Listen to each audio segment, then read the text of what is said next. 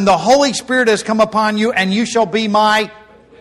Whew, that was sad. Okay, let's do it again. Now, by the way, witnesses is the right word, just in case you didn't know. So let's do it again, and then I'll keep reading. But you shall receive power when the Holy Spirit has come upon you, and you shall be my.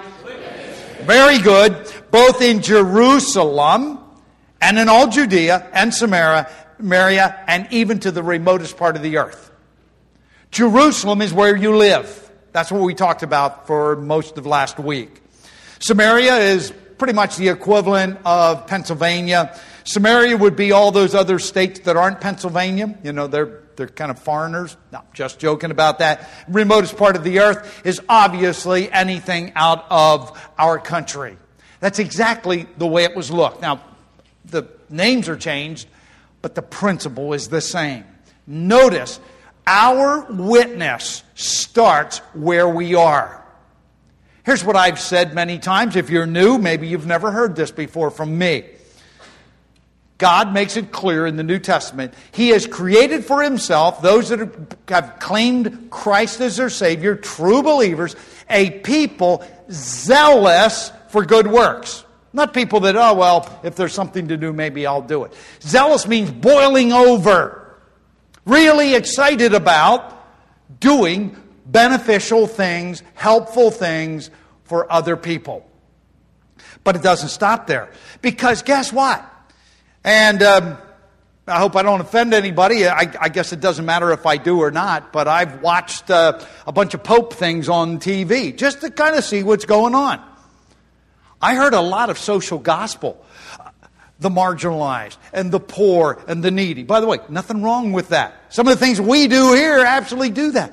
But what I didn't hear is gospel, the death, burial, and resurrection of Christ, and trusting Christ alone for your Savior. I haven't heard any of that. But here's what I do know that the good works that we do, that God has commanded and said we should be zealous for, don't save anyone. But here's what they are they are the platform that gets that person's ear to the truth that we should give them about the work that Christ has done on their behalf. That's the place where it should be. I've said it many times. People don't care what you say unless they first know you care. That's right. Hey, you're getting better at this. Unless they first know you. Yeah, you get better every time. The point is this you can say, well, I know what I believe. I've trusted Christ. The church I go to, it stands for the Bible, and we do all these things. We support missionaries and missions and all these things. All good stuff. But until we actually get out of our pew and do something. I believe this is a good follow up sermon for the mission conference. We saw all those things. Many of the things that we do, by the way, and I've had some time to mull this over, a lot of things that we do here at Garden Chapel don't bring people and pesos to Garden Chapel. You know what? Because the ministry we have reach out. They affect other people's lives and people come to Christ, but many of them are far away from here, on the other side of the world in some cases. But here's what I know God has told us we are to be witnesses here, there, there, and everywhere. That's what we're supposed to do. You want to know the marching orders for the church? There they are. It's not about us. Uh, we have to fund what we do here. I understand that. But Garden Chapel's a weird church. In case you're new here, we're weird. Because we give a huge chunk of what comes in here to reach out. By the way, I don't apologize for that. You can find our, our um, uh, budget and see what we do with it. Uh, that's exactly what we do. The point is, I believe we're doing what God asked us to do. But here's what I also know. Because we could say, well, we support Ben and Nikki Buckner or Rhonda Formanek uh, in Austria, or, you know, we're getting behind the Brocks going to Japan. And we can say all those things. And God would say, Yep, you're doing the right thing. I've asked you to do that. But what He wants us to do is when you leave this pew, see, most of us, our ministry isn't here. Part of my ministry is here, but not all of it. Our ministry is when you walk out the door. By the way, when you walk out the door, They put it there on purpose. Look up above the door. It says something, and I can't quote it, but it says you're entering the mission field, something along that line. That's exactly what I believe. Look above the door when you leave, because that's the important thing. In Acts, the church had just started. And you think Acts chapter 2, where Peter preached the sermon and 3,000 people in one day got saved. You go, wow, great revival. It was. It was the beginning of the church. But it wasn't the biggest revival in the New Testament because we're going to see it in chapter 4 today. And we're going to look at it. So, if you would, for the next 20 minutes or so, we're going to look at Acts chapter 3. I believe that we should indeed expect the unexpected in our Jerusalem. We should expect God not to do hard things. See, a lot of times we think God specializes in hard things. He doesn't. Hard things are easy for Him. What God specializes is in the impossible. Resurrection from the dead, for example. That's what He specializes in. The things that we look at and say, it can't happen. Follow with me, if you will. begins in verse 1. Now, Peter and John were going up to the temple at the ninth hour, the hour of prayer. The ninth hour, by the way, is 3 o'clock in the afternoon. And it says, as they were going up, verse 2, a certain man who had been lame from his mother's womb um, was being carried along, whom they used to set down every day at the gate of the temple, which is called Beautiful, in order to beg alms of those who were entering the temple. Here is a man who very well represents the human condition in sin. Helpless, unable to do anything. He hadn't done something stupid like riding his motorcycle at 150 mile an hour and crashed. He was born that way. He couldn't do a thing about it. There was no surgery that was capable of bringing him his legs back.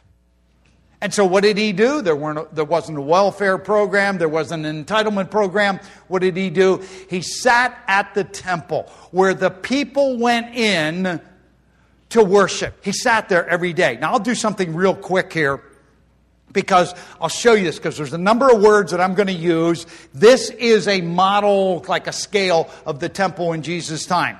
You can see the direction. The court of the Gentiles is the whole thing. Didn't matter who you were, you could get in there.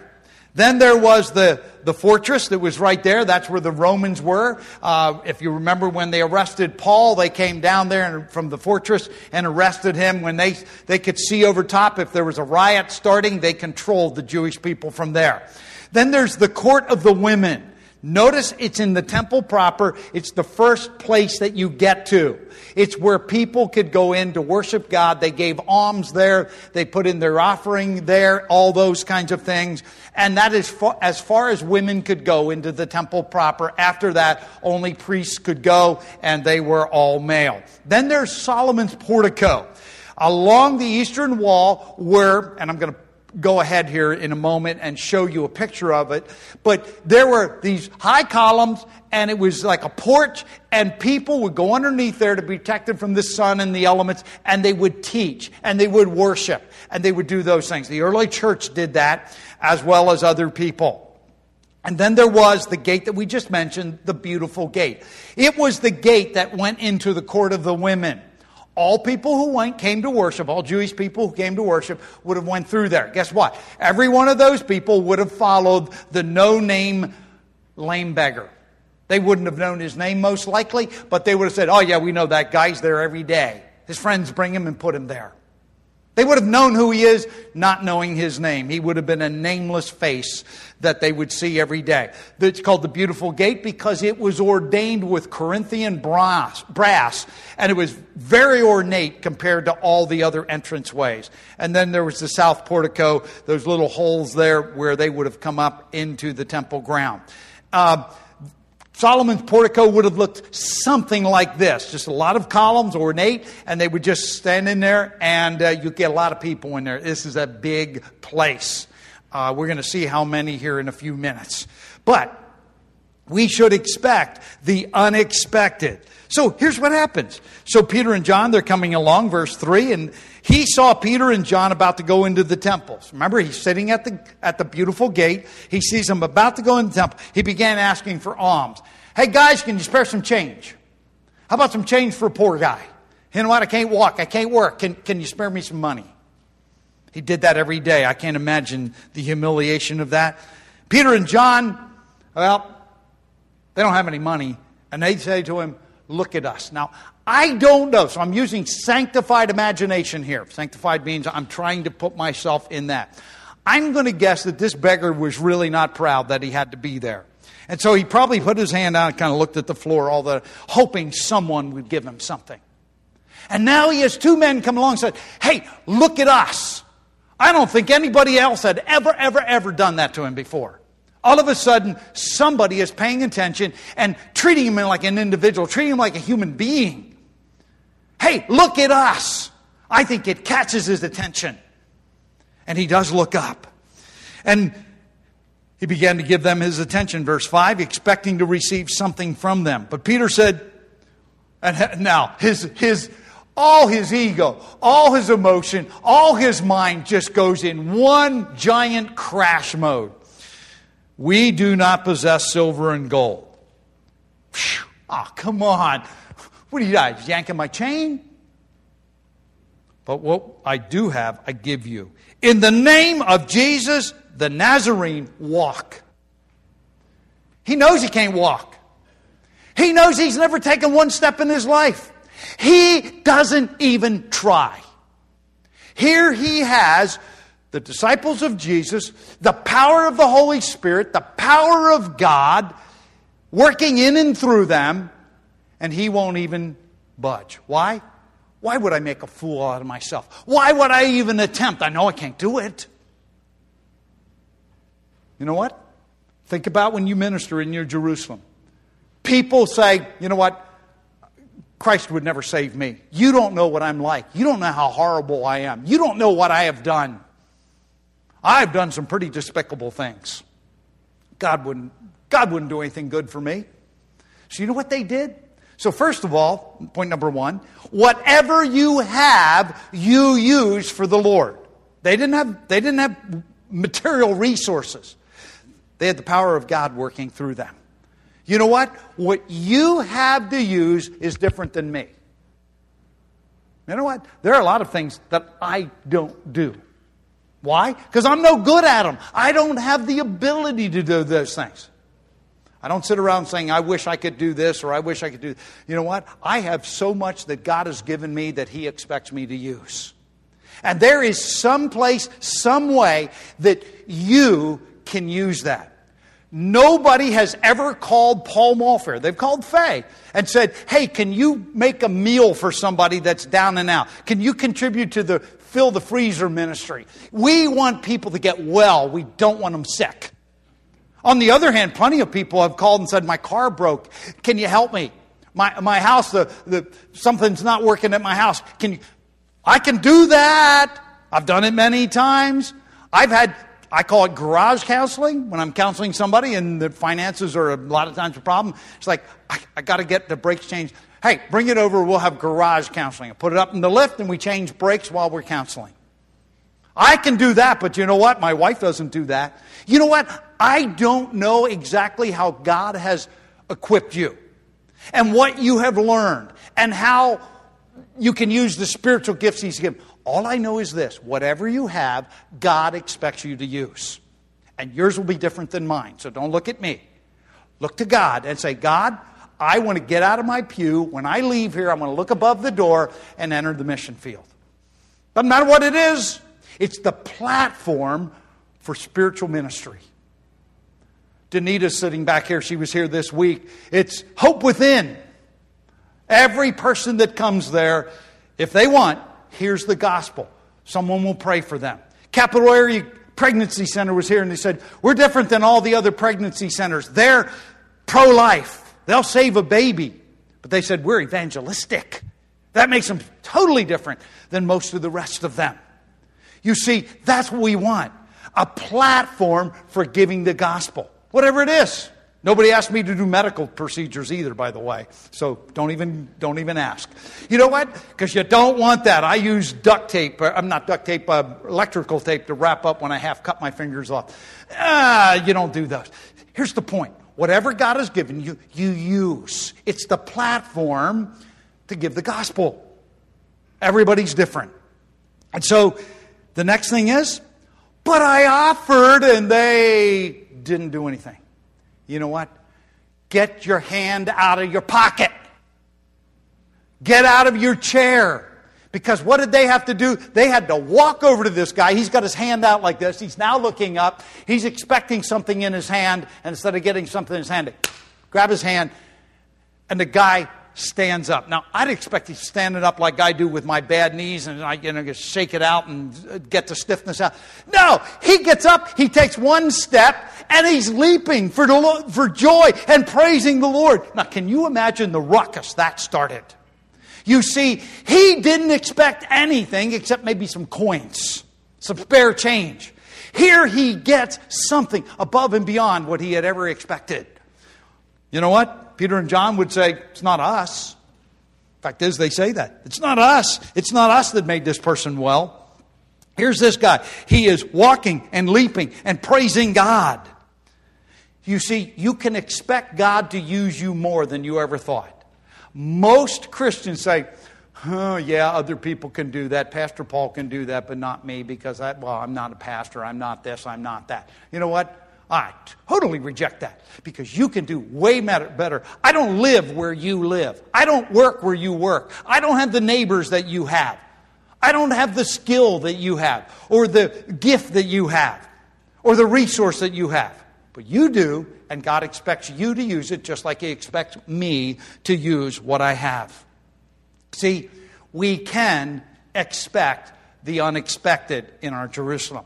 Number two, God gives unexpected opportunity as a result of Him working through you in your Jerusalem. Continuing on verse 9.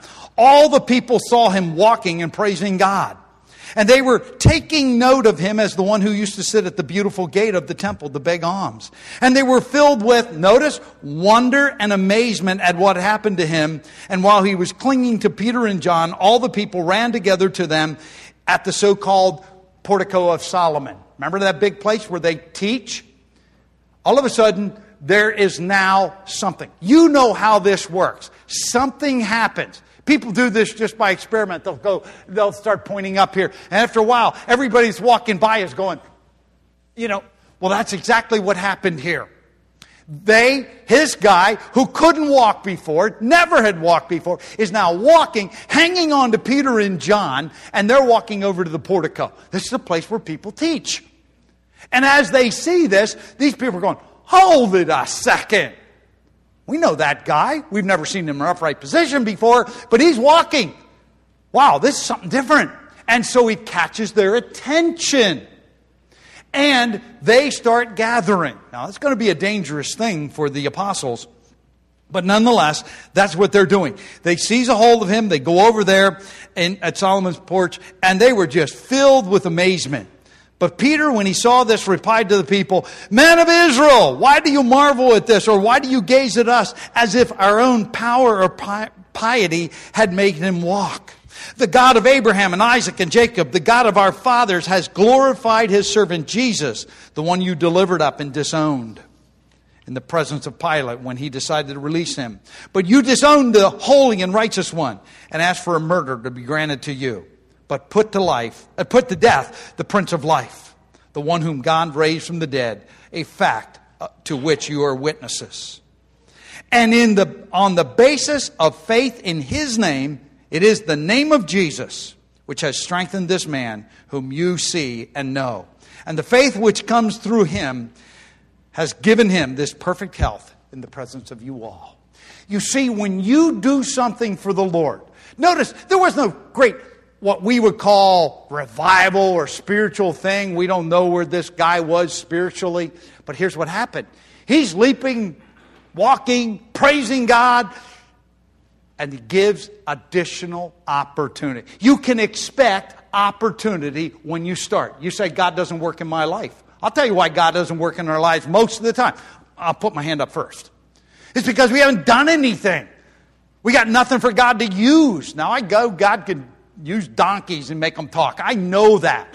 He says he can make the stones cry out. But you know what? He wants people willing to do something. That's us. And when we do, it has a snowball effect. That's what we're looking at here. A guy gets healed, and now all of a sudden, people who would have never listened to Peter and John because they weren't a part of the religious leaders, they wouldn't have even listened to them. It's like they probably would have been against them. But here's what happens is the gospel now gets proclaimed as a result. Hey, this is the one who you betrayed. You wanted to murder instead of one who is perfect. He's the one that you put to death. Yes, your leaders are the ones that put him to death, and you cried, Crucify. You're all guilty. Yeah, and the Romans did it. They were more than willing to do it. Everybody was guilty. But this is also the one who was raised from the dead. You see, the gospel is the death, the burial, and the resurrection of Jesus Christ. That's what the gospel is. It's not the good works, that's the platform. It's what Christ has done on the cross, plus absolutely nothing. I've heard a lot about good works this past uh, week or so, but I haven't heard about the gospel. And when I heard about the gospel, it was baptism or some other kind of thing like that. Not about a personal relationship, totally trusting Jesus Christ and Him alone, plus nothing. Haven't heard that. But that's what they did. As God gives opportunity, as you are obedient, then He gives additional opportunity. The result is we see a harvest in our Jerusalem. But it doesn't stop there because we'll pick it up in the, the third point, and is this is like they go on. They're under the portico yet, and it says, Now, brethren, I know that you acted in ignorance, just as your rulers did also. Remember, these people did not come to hear a gospel message any more than people come to one of our outreach tractor pulls because they want to hear somebody give their testimony. But we're going to do it anyway, and we're going to have a word of prayer, and we're going to be there, and I'll pray with whoever wants, right smack in the pits. You know, and when they call me and said, I have a hard time, I'm going to counsel with them. You see, it gives one opportunity, it leads and goes forward. That's what we want. If want to be used by God, make a choice to do so. Use what God has given you for His glory and use it in conjunction with the death, burial, and resurrection. But it doesn't end there, as we know, because it is by faith in the gospel. Not just knowing some facts, but putting it into practice, totally trusting Christ. He said, You guys did all this in ignorance. But the things which God announced beforehand by the mouth of the prof, uh, prophets that Christ should suffer has thus been fulfilled. I want you to repent. Repent simply has to do with change your mind. And the way it's written in Greek, you got to repent once for all time. In other words, instead of rejecting Christ, you need to now understand He is the Savior. He's the one that died for your sins. He's the one that rose from the dead, proving that sin had been paid for. God was satisfied, and that eternal life was offered on that basis. But it doesn't end there because it goes on to say that your sins may be, are, uh, therefore, I'm sorry.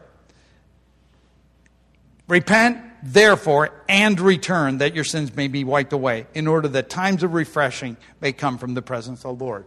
These people, not long before this, were looking for Jesus Christ to come in and save them from the Romans. He didn't. He didn't come as a conquering hero on a white horse. He came as the Lamb of God to pay for the sins of the whole world. He died on the cross instead of bringing a conquering message. And now they haven't still. And he said, You did it in, uh, in ignorance. But he said, There is a time when that's going to happen. It's going to be restored, but it's not now. It's going to come. And the Old Testament is filled with these things. That Jesus, the name not used, but there would be a deliverer. There would be a redeemer found starting in Genesis chapter 3, the one who would smash the head of the serpent, the suffering lamb in Isaiah, the one who would raise from the dead in Psalms. That person. In fact, is verse 24. I'm going to end this point with this. Likewise, all the prophets who have spoken from Samuel and his successors onward also announce these days. They announced that a Redeemer was coming. They also re- announced that a kingdom was also coming. Kingdom still hasn't come yet. We're waiting for that. But Christ says, I've given you opportunity. You can get the message out. The last point, the one I want to emphasize. Because this will take us not only in chapter 3, but that unexpected, that very unexpected. Pick up with, with me, if you will, please, in verse 25. It is you who are the sons of the prophets and of the covenant which God made with your fathers, saying to Abraham, And in your seed all the families of the earth will be blessed. Now let's talk about the Jewish people, the Jewish nation, but it's singular. And if you don't believe that, go to Galatians and you'll find out. He's not talking about lots of seeds, it's singular. One particular person, Jesus Christ. Over and over again, the Old Testament pointed to someone who would be the Redeemer, who would be the, re, the, the one who would deliver them. Even the whole way back to Abraham, and you'll remember that from a few weeks ago. He says, For you first, God raised up his servant, that's Jesus, and sent him to bless you by turning every one of you from your wicked ways, from your worldly view of thinking, from your way of thinking you can save yourself from your sin. And that is only by one person. Only the work of Jesus Christ. He said, If I be lifted up, I'll draw all men to myself. Not a select few. He says, My attraction will be to all people. Not all people will respond, of course. We know that. But He's going to draw them. They may or may not respond. That's their choice. But He says, He's the one and only the one that can turn you away from the wicked ways. Nothing else can do it. No matter how many times you go to church, no matter how many times you pray, light candles, give money, it doesn't matter what you put in there, put anything in there you want. You can think you're keeping the law and being your best self. I encourage you to be your best self, but you know what? It's not going to get you to heaven. It's not going to forgive your sin. You might live a good life. That's all it's going to do. But notice what it says, and now we're in chapter 4. And they were speaking to the people the priests, uh, uh, uh, I'm sorry, and as they were speaking to the people, the priests, the captain of the temple guard, and the Sadducees came upon them. Understand, I know how many people were there by now. Started with three people Peter and John, and a lame man without a name. It's getting bigger. By this time, there are 4,000 people gathered in. How that actually happens and how it looked, I cannot even imagine in my sanctified imagination. All I know is the captain of the guard is getting big time nervous because he looks like this could be a riot.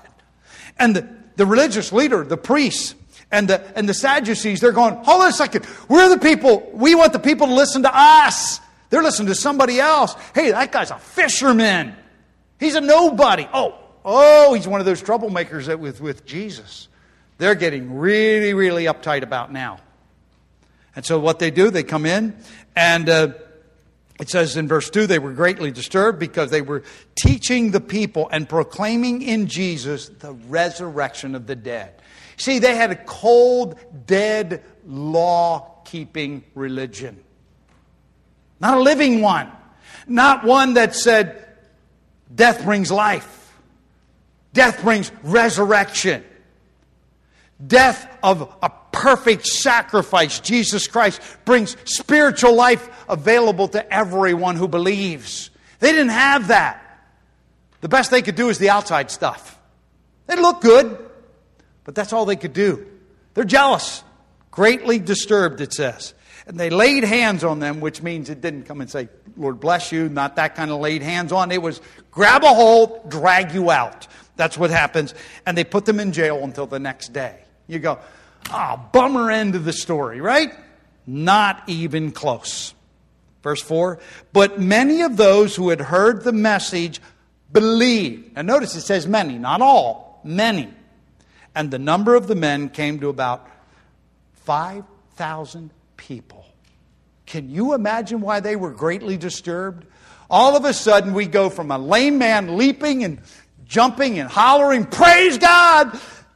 to a group of people. By, by the way, it was bigger than 5,000. It says those that have believed. We don't know how many were actually there. The point is, can you expect the unexpected? I'm not going to say that because you go shovel your neighbor's snow who's an unsaved and have opportunity to talk to him, that all of a sudden 5,000 people are going to get saved. Or any other ministry. All I know is this unless you are faithful to use what God has given you and put it into practice, you will not expect anything, or you should not expect anything. But here's what I do know if you use what God has given, you can expect the unexpected in your Jerusalem. You can expect God to change people's lives. You can expect to see things that you never thought you would ever see. That's the challenge this morning.